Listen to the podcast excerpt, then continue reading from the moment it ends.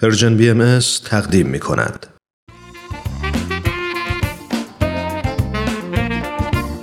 دوستای عزیز وقتتون به خیر و خوشی. شاید خیلی از شما با داستانهای زیبا و الهام بخش سوپ جوجه آشنا هستیم ما سعی کردیم توی این مجموعه از کتاب سوپ جوجه برای روح به ترجمه علی اکبر راستگار محمودزاده براتون داستان زیبایی رو انتخاب کنیم. داستان قهرمانان هر روز با ما همراه باشید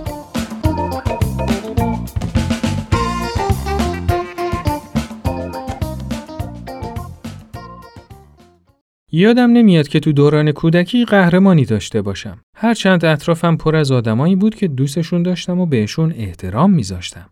من قهرمانم و بعدها پیدا کردم. قهرمان من مرد ساده ای بود که خدا اونو تو تمام روزای عمرم به هم بخشیده بود. اون چرا که براتون تعریف می‌کنم داستان زندگی قهرمان منه. قهرمانی که بر حسب اتفاق برادر بزرگمه. برادرم وقتی که تو دانشکده پزشکی درس می‌خوند با همسرش آشنا شد.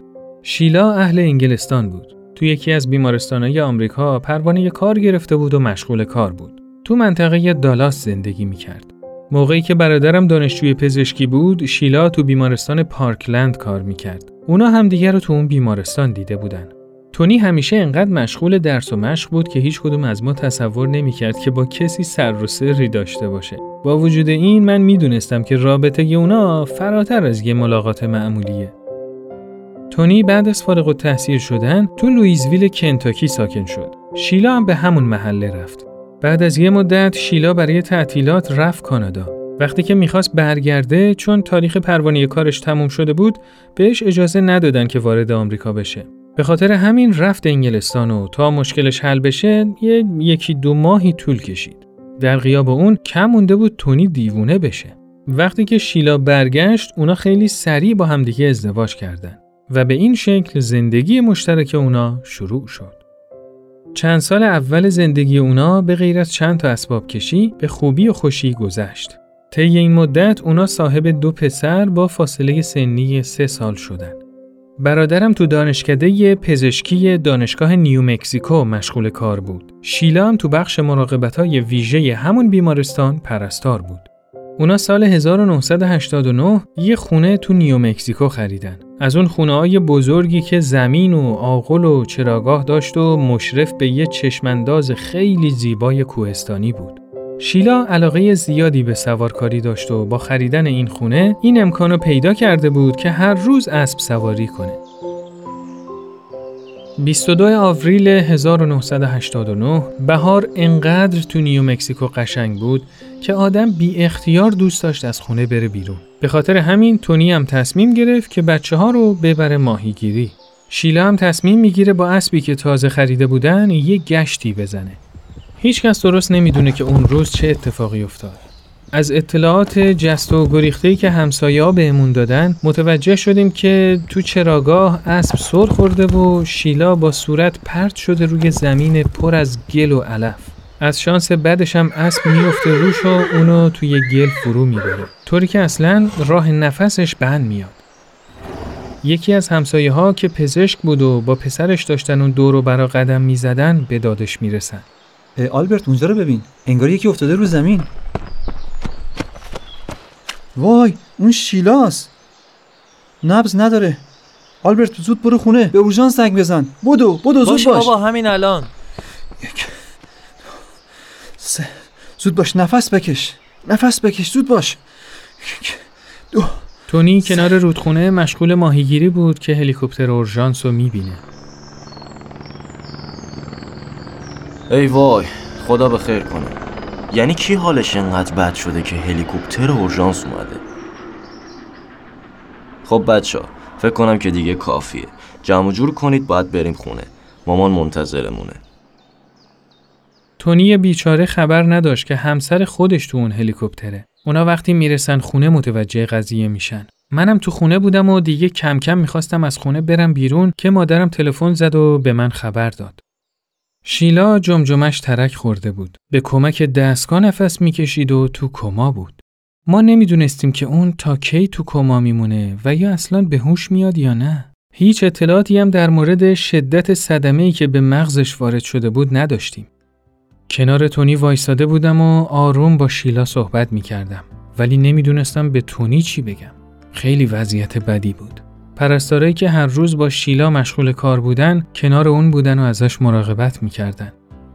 تونی دو ماه بعد از این حادثه به هم گفت یه شب تا صبح دعا کردم و از خدا خواستم که یا شیلا رو از این وضعیت از صفناک نجات بده یا اینکه عمر منو تموم کنه. از اون شب به بعد یه احساس آرامش عجیبی بهم دست داد. مطمئن شدم که همه چیز خیلی زود درست میشه.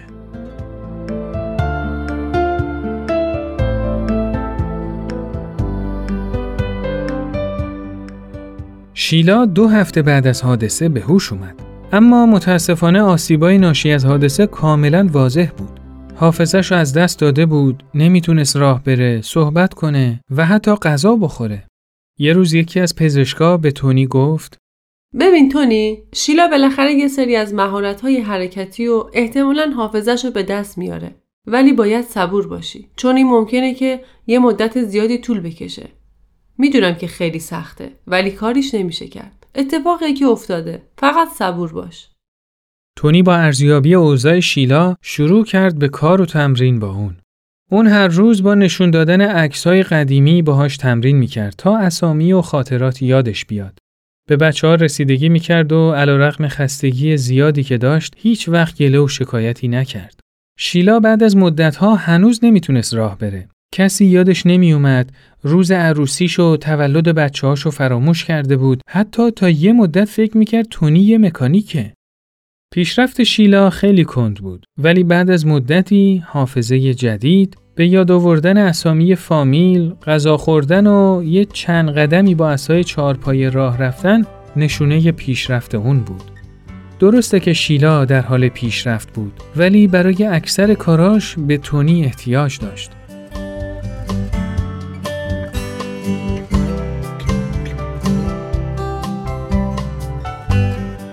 تعطیلات آخر هفته رفتم خونشون. شیلا رو صندلی چرخدار بود. تونی مثل دیوونا این ور اونور میدوید. ظرف میشست، غذا درست می‌کرد، جارو می‌زد، بچه هم تلویزیون می‌دیدن، صدای ضبط صوت هم میومد. خونشون دقیقا حال و هوای روز تعطیل داشت. یه دفعه تونی صدای موزیک رو تا آخر زیاد کرد و شروع کرد به بشکن زدن و رقصیدن. بچه هم بلند شدن و شروع کردن به رقصیدن. تونی یه نگاهی به شیلا کرد و متوجه قطرات اشک روی صورت شیلا شد. شیلا عاشق رقص بود. تونی بدون اینکه چیزی بگه به طرف شیلا رفت. اونو از روی صندلی بلند کرد.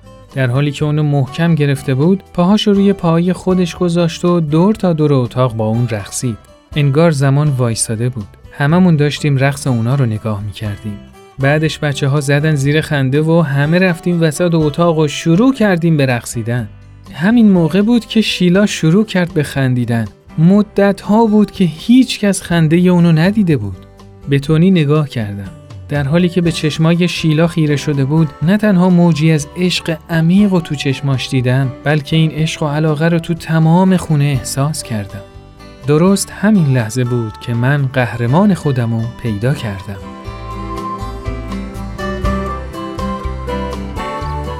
حالا ده سال از اون روز وحشتناک میگذره. شیلا تقریبا دیگه می‌تونه همه کاراشو خودش انجام بده. اون هیچ وقت گذشته رو یادش نیومد ولی وضع حافظش خیلی بهتره. اونا زندگی خوبی دارن و با وجود تمام این مشکلات تعهدشون نسبت به همدیگه هنوز پابرجاست. حالا می‌فهمم که لحظه ها و اتفاقات چه تأثیرات بزرگی تو زندگی آدم می‌ذاره. یازده سال پیش من تو زندگیم قهرمانی نداشتم. اما حالا قهرمان من جوونیه که افتخار برادری اونو دارم.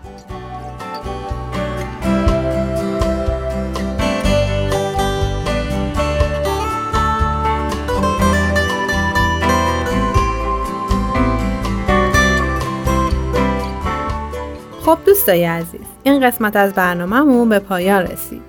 برنامه ای که شنیدید کاری بود از پرژن بی ام از. از شما خیلی ممنونیم که تا اینجا ما رو همراهی کردید.